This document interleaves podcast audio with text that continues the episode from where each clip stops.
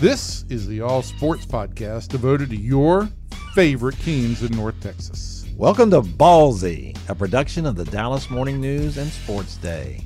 Our weekly show is proudly hosted. Okay, strike that. Our show is hosted by Kevin Sherrington, Evan Grant, and myself. I'm David Moore, and who knows, maybe we'll have a special guest or two along the way. In this episode, we'll be talking about the Texas Rangers. Catch other episodes by subscribing to the Ballsy Podcast on iTunes. We're also on social media. Just search Ballsy Podcast on Facebook and Twitter, and you'll be notified of the latest episode. Don't forget, it's Ballsy with a Z. Are you ready, sports fans? Ballsy starts now.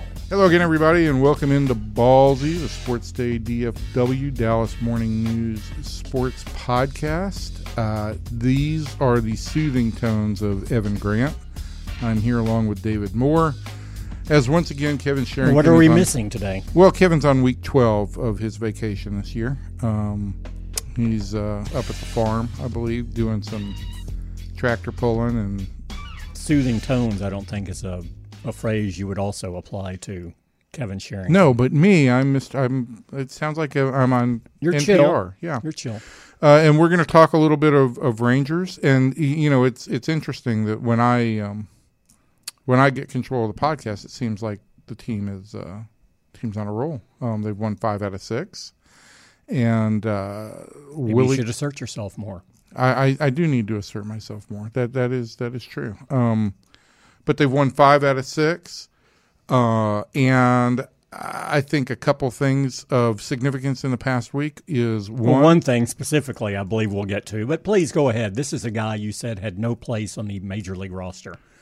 Willie Who may have had an impact on this. Yes, I believe that's. I, I- believe that's the. Listen, at the beginning of the season, he had no place on the major league roster, and not because of anything he didn't do, just because of where were you going to get him playing time. And I think even right now, with his really hot week, uh, you are seeing the conundrum, which is not a bad thing for a team to have, of how do you work all these guys into the lineup because you've basically got four outfielders, four corner outfielders, and a DH for three spots.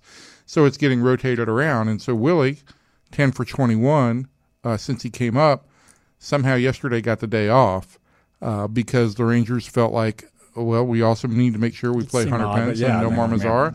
They had good numbers against Mike Leake, and it worked out pretty well. That team scored 10 runs last night. But uh, I, I will say this: that what Willie has done since he's come up here is uh, is extremely impressive, and not because he hit two home runs in the first two games or that he homered in his first at bat. I think the most significant thing is if you look at this guy's numbers right now, he's five for ten with two strikes. Uh, he's had no fear deep in counts. He's willing to choke up and shown a mature approach at the plate. And all he can do is put pressure on the team that when they do have a full roster, when Elvis Andrus does come back, that they've got to make a decision that says, no, we cannot afford to send Willie Calhoun back to AAA.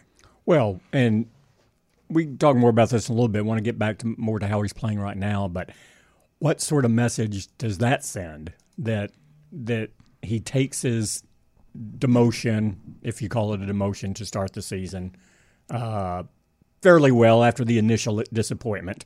Uh, responds, does everything, comes back, has an immediate impact. And then I think it would be very difficult now to say, okay, you know what? You flashed us something for the future. Go back and continue to work on that, and we'll call you up again when we need you. I don't know that that's the sort of reinforcement. You know, look, i if this team was in a more competitive position, maybe, but for where this team is, for what it lacked offensively before he got up here, and look, no one's going to say he's going to sustain this sort of Sure. pace uh, over a, a three, four, five month period. But to to handle AAA the way he did, to come back, have the impact he did initially, I would argue it would be do more harm to his long term development at this stage to go, you know what?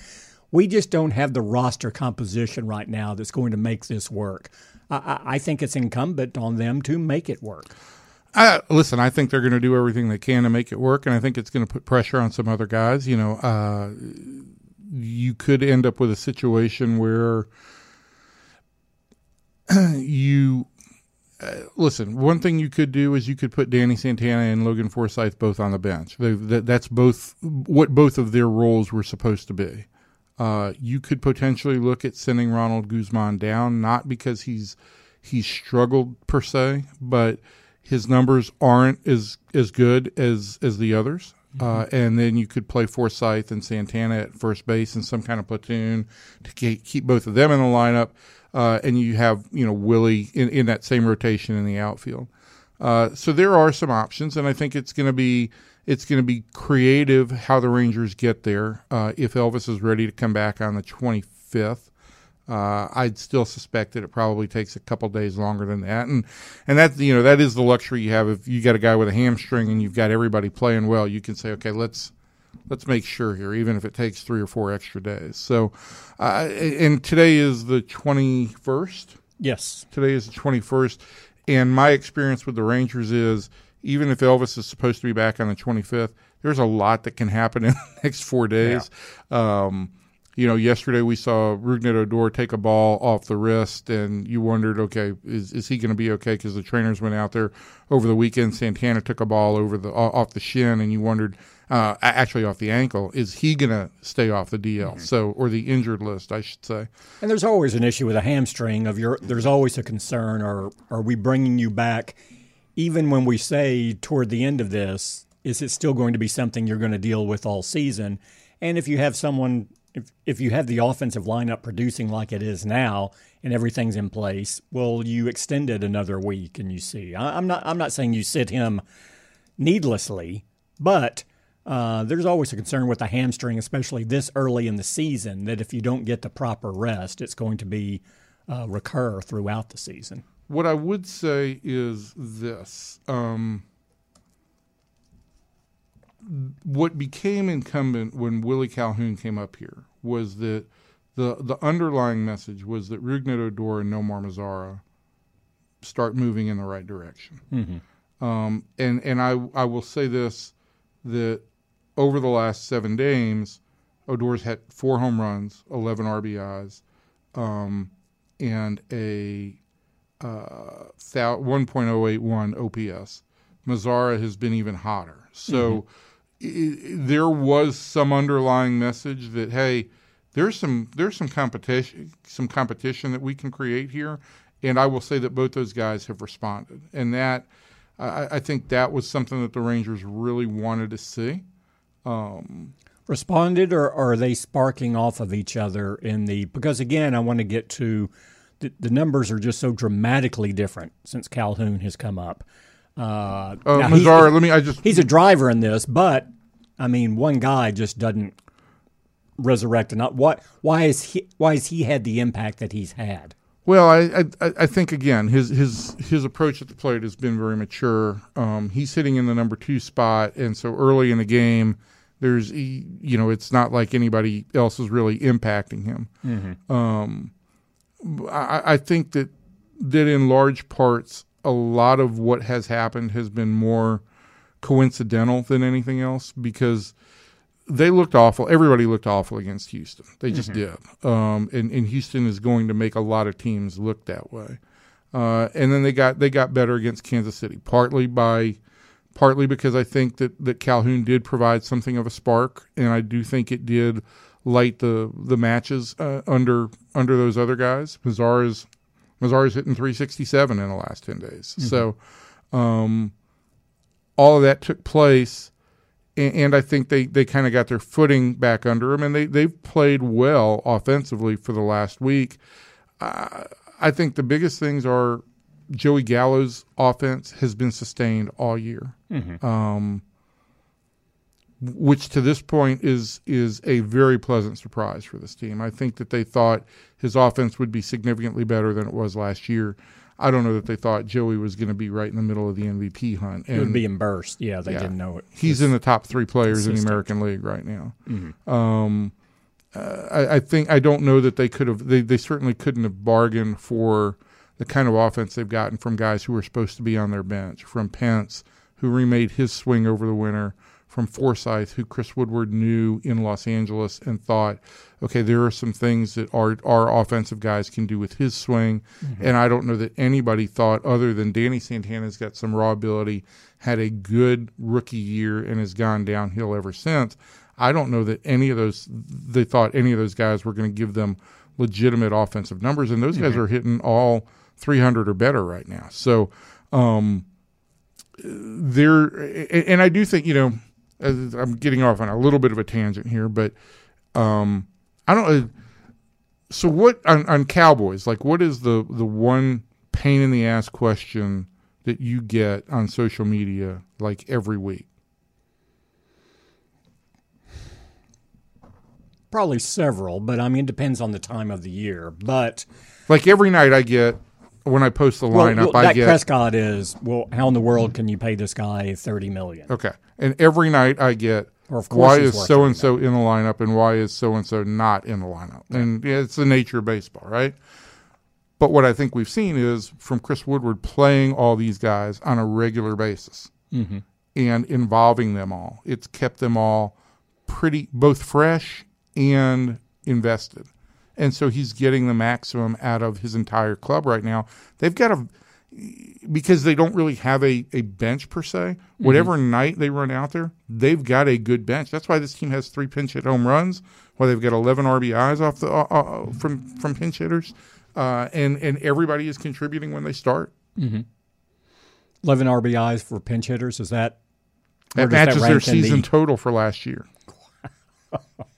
so uh, and it's uh, going into the week. I think the Red Sox were second in the American League in pinch hit RBIs with 6 Mm-hmm. So I mean they're basically at, at double where everybody else is Wow. because guys are guys are coming into the game and they're not stale.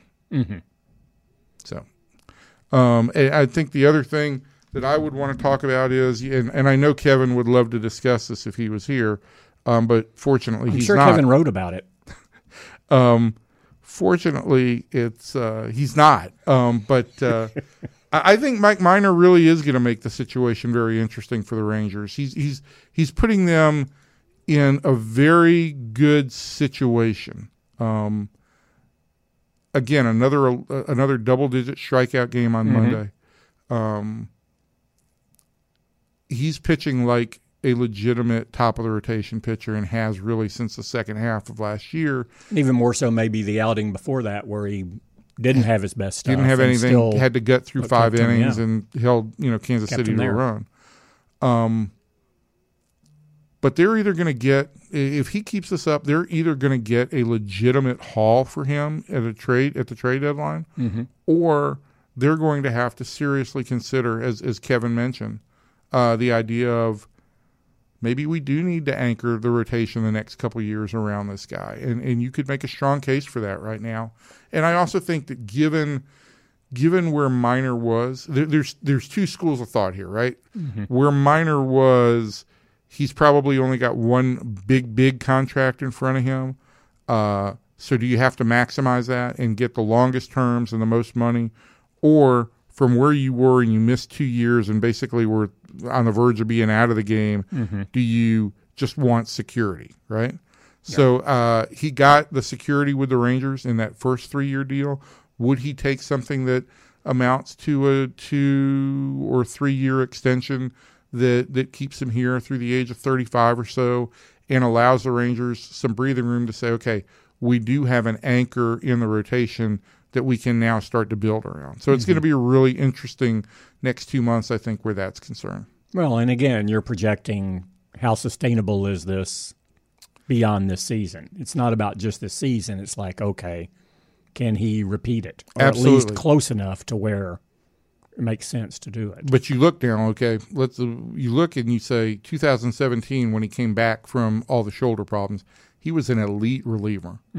Um, last year he was a solid starter. This year he's been an elite starter. Yeah. there is a pretty steady progression here. Um, how long can he maintain it at this level?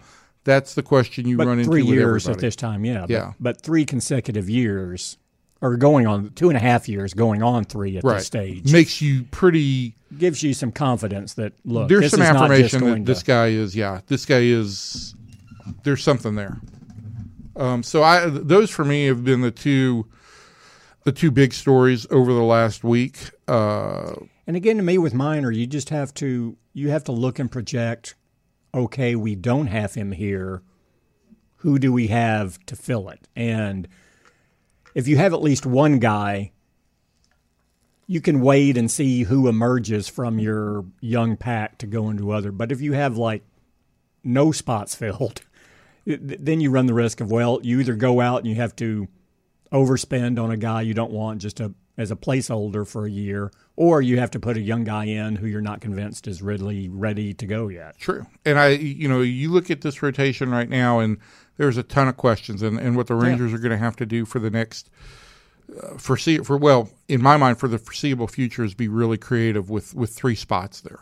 Um, I think it's right to give Ariel Jurado some starts there and and take a look at him. His his fastball is significantly better than it was last year, and his breaking his breaking ball has, has been become more of a a slider than a curve, and it's a little bit tighter according to what everybody is telling me.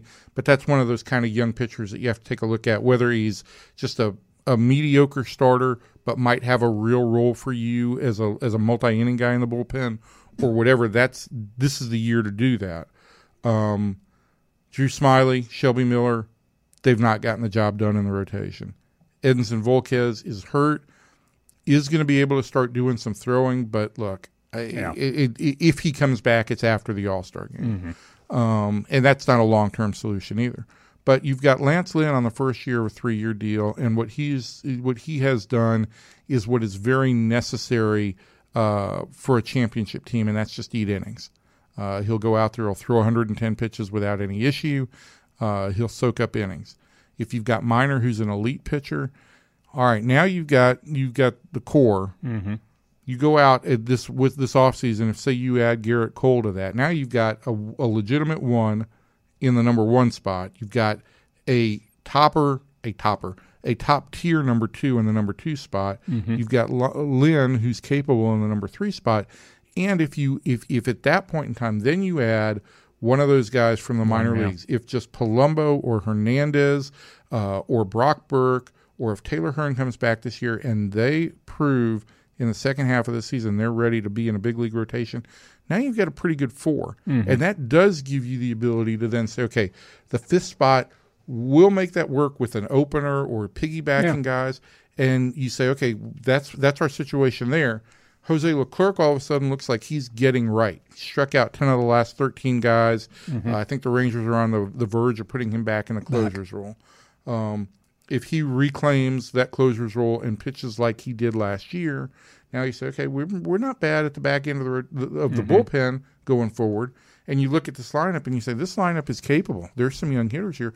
All of a sudden, the outlook becomes a lot sunnier.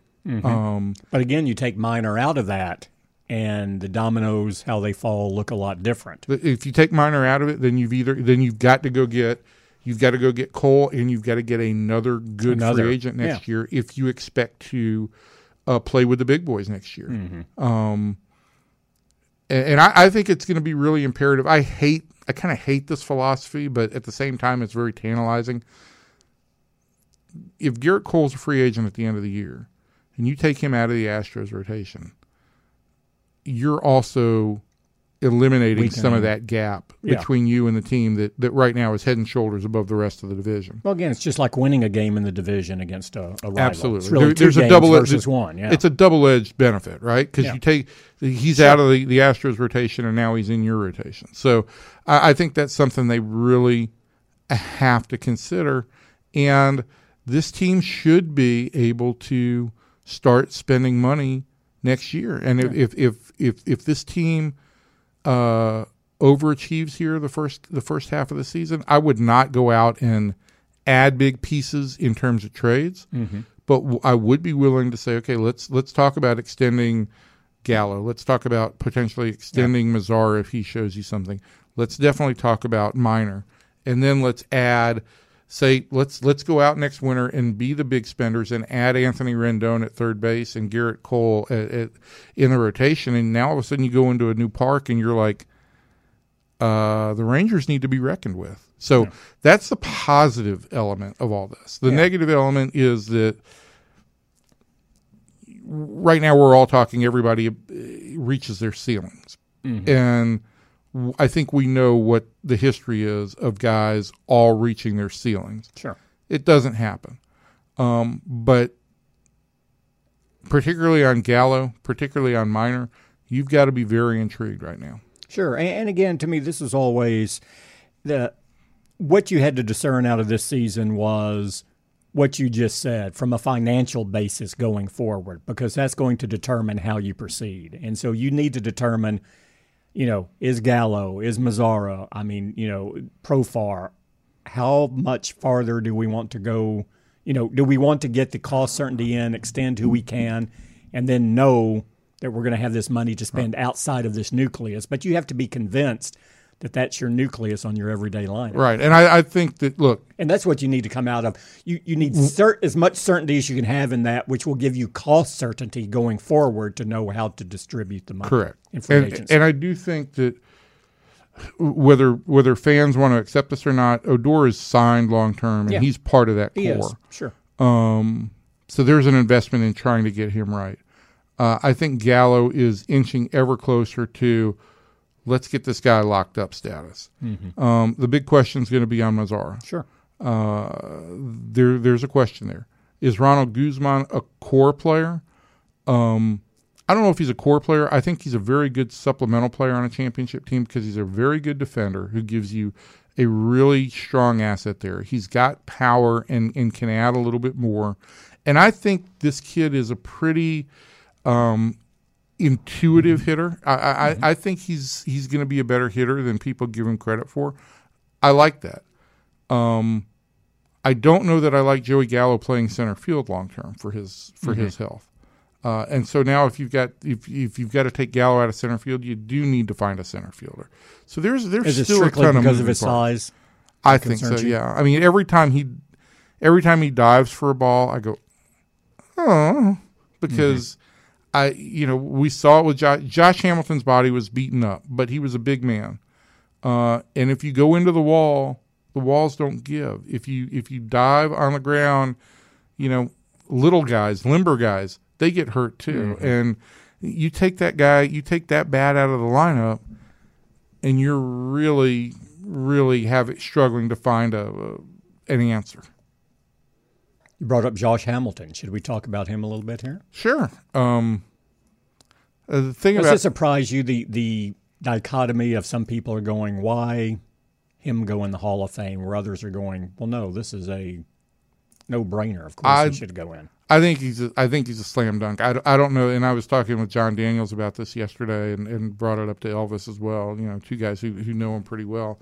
That you know there may have been guys with better careers that have played in Texas, but I don't think you can say that anybody jammed as many dramatic, indelible moments into their career in Texas as Josh did in his five and a half years. And define that period. I mean, Yeah. he was the Rangers during that five and a half years. Absolutely. That was the association. There were there were great players on that team. were- they- yeah, very, yeah. But I mean, it was what's Josh going to do? Um, are there some things that give people some pause? Yes, there's people who always empathize with the the substance abuse issues Mm-hmm. and and accept that it's a battle you win Constant on a day base on a daily basis, And those but will you're say you're enabling and what are you doing? you're not going to win it well, 100% of the time. Yeah.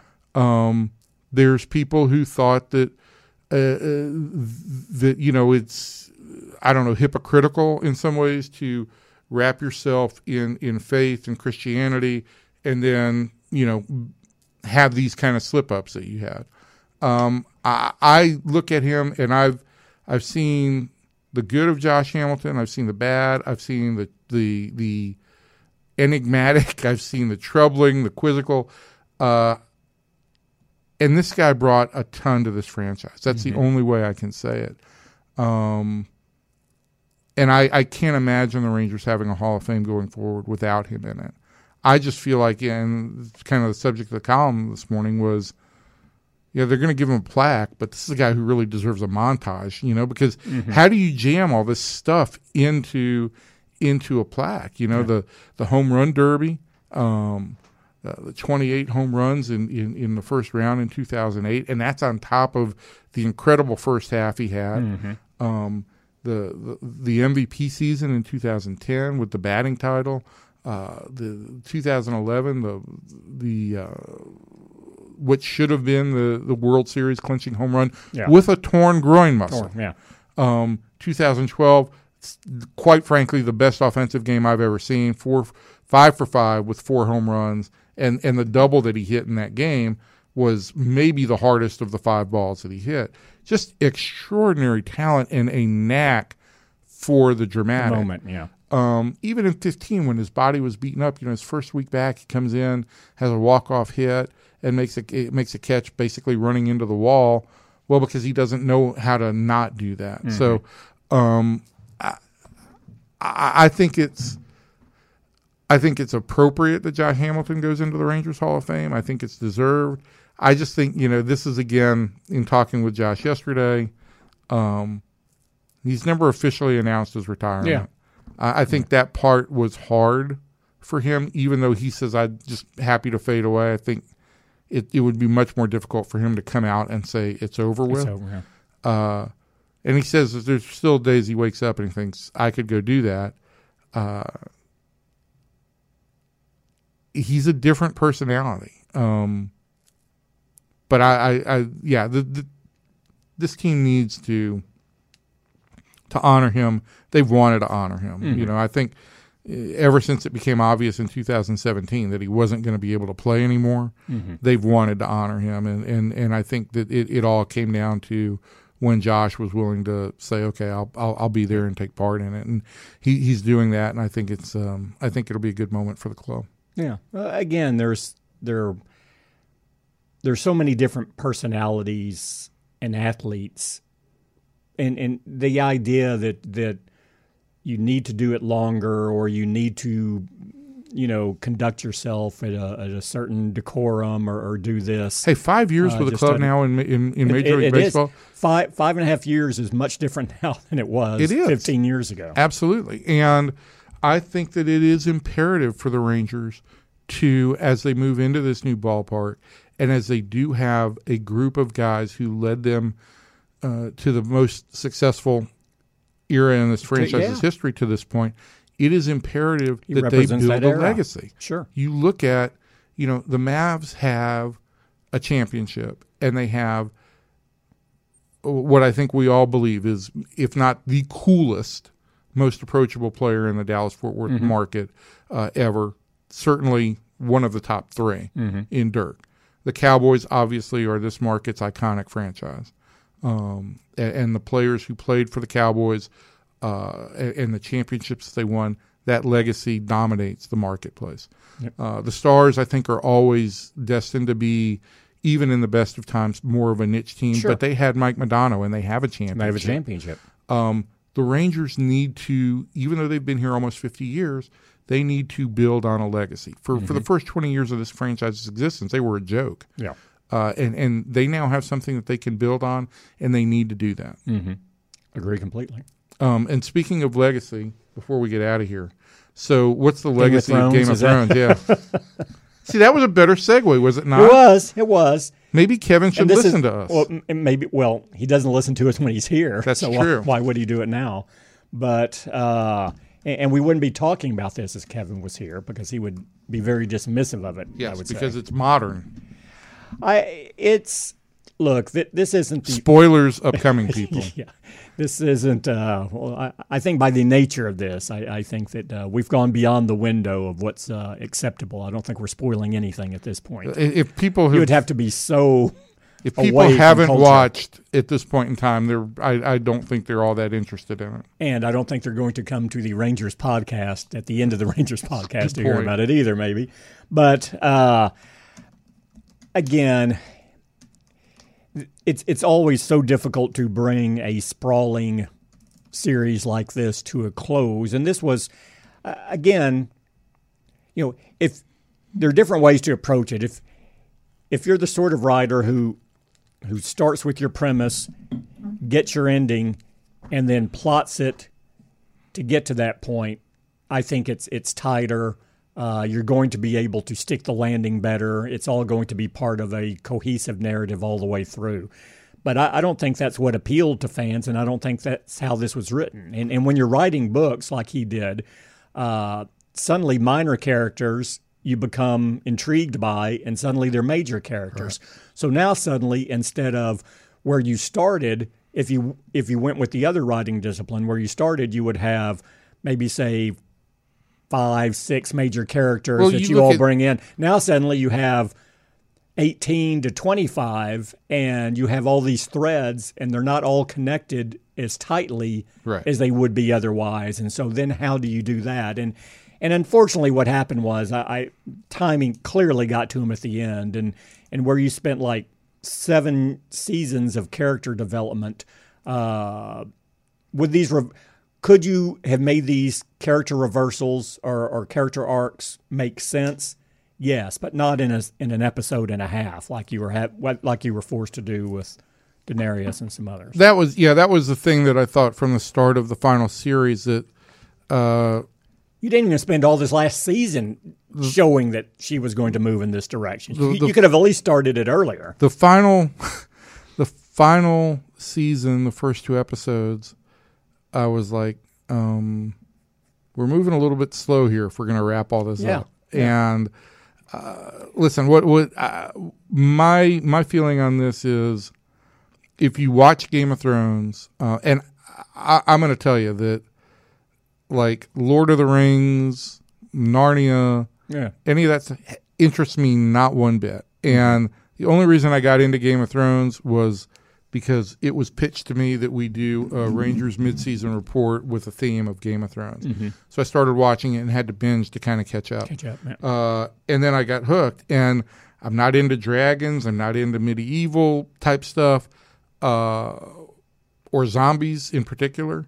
But the storylines and, and the characters were, were compelling enough that uh, it really hooked me and I found myself pretty emotionally invested. And so at the end, were there things that I was disappointed in? Yes. But after uh, a, little bit of time, again, it's for me, it's like watching a football game that I'm invested in. Sure. If it's a good football game, you still enjoy it. Yeah. At the end, I appreciate ten seasons or eight seasons and nearly. Well, you look at the totality, yeah, yeah, or, or like an individual's career as well. I was, I've, I've been more hooked on on that show than I have any really in the last decade. So. Mm-hmm for me, it was all time well spent. Um, it, it is interesting, to say I because I'm not. I wasn't as emotionally invested in it as you and, and, and many people. I would say I kind of went in and out on it and and just didn't follow it, you know, compulsively, if you will, all the way through, or, or feeling the need to, uh, you know, catch up at any certain moment. But it was very interesting to watch people and, and social media, and you could tell how conflicted people were who the series meant so much to them. Oh yeah, because they would concede, well, they didn't do this, they didn't do that, but then would emotionally lash out. It's like, well, who are you to take away my enjoyment from me? While they, while they in essence were also acknowledging, yeah, I didn't like this, this didn't make sense, but come on, you're putting too much into that and it and it's what we all do on different things. Absolutely. I mean, it, but but it's just fascinating to watch. And look, no one wants to invest that much time and come away and go, "Why did I invest that time? I didn't like." And if you invested all that time, you can be disappointed at the ending, but that didn't mean you. It, it's not about the ending; it's about the overall ride. Yeah, it's not because it, it's hard to wrap up any any long term sure. series. And there are other. I mean, you know, now so because you just want the about, series to continue. Yeah, people are talking about the worst way. That's the other thing. You also have to acknowledge in some ways you're not going to like any ending because you don't want to see Correct. it end. And so you're also going, well, no, why would they do that? So uh, th- there are many different emotions there that you're kind of sorting through. Uh, but but again, it, it, was curious in that final episode where there was so much. Now at that point, they couldn't have caught up. But the last episode with what was out there, they couldn't have devoted all of the time they needed to wrap up everything. Correct. Especially when there were a lot of montages of people just walking and staring aimlessly. And, and that was it. You had, okay, let's have Tyrion walk down a corridor and go, let's spend, you know, three minutes with no dialogue. There were there were a lot were of several episodes there of were a lot of periods long- with no dialogue where people were walking and just staring aimlessly. But again, also this show was just about its visual brilliance as well. It's and and uh, so that was a mood, and and that was a character as well. And and again, that one shot when when she's walking out to address the troops, and the dragon races behind her and goes. That is a spectacular shot. Yeah. And and people are watching it for that on some level as much as they are character development and how's this whole thing going to end and and again that's the other thing no one's ever going to completely agree with the ending because you're emotionally invested in different characters and you would prefer to see them do it or you would go well no this should have happened through this or how can Bran get it? He was just along for the ride. He did nothing the whole way. All he did was sit back and go oh well you were where you needed to be. Yeah, the, the, there was a lot of opaqueness in in uh, in Bran, um, and, and again, there were so many moments at the end that you were like, "What? Okay." Um, but uh, at the end of it, again, I was I was entertained for for ten years. I yeah. looked over at Gina after we watched it Sunday night, and we she had gone to see John Cusack do uh, uh, an interview at the Majestic. Oh well and then we so we watched it later, and uh, we were just watching it in bed, and I looked over at her and I said, "Dumb show," and then that was it. And and fifteen minutes later, I was just like, "Wow, I've just spent you know a lot of the last well, really, it's probably been five years for me." Waiting for the next episode to drop. So And and look, it's it's fair to focus on the ending because we just had the ending, and that's that's what everybody should be talking about.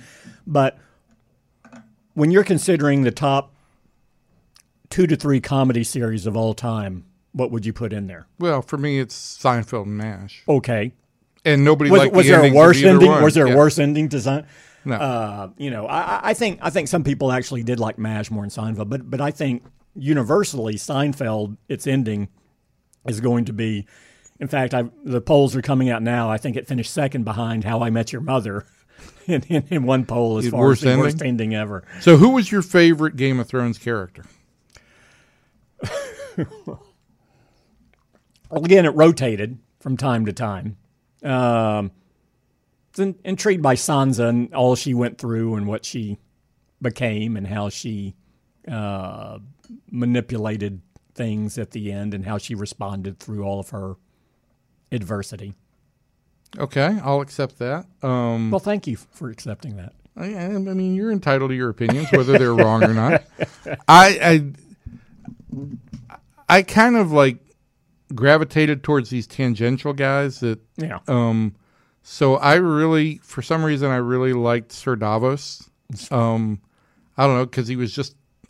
He's like a beat guy, right? He's just kind of he's out guy. there serving, uh, doing what he's told to do, just always kind of reliable. Um, and I like Bronn because I thought Bronn had uh, um, kind of the uh, dashing, uh, kind of flippant attitude that, that was often Was needed. flippant, yes, yes. Um, but I, I, I think when you get right down to it, it was uh, um, the development of if there was one I thought you said development. Littlefinger. You're a Littlefinger guy to me. I was not really that big into Littlefinger.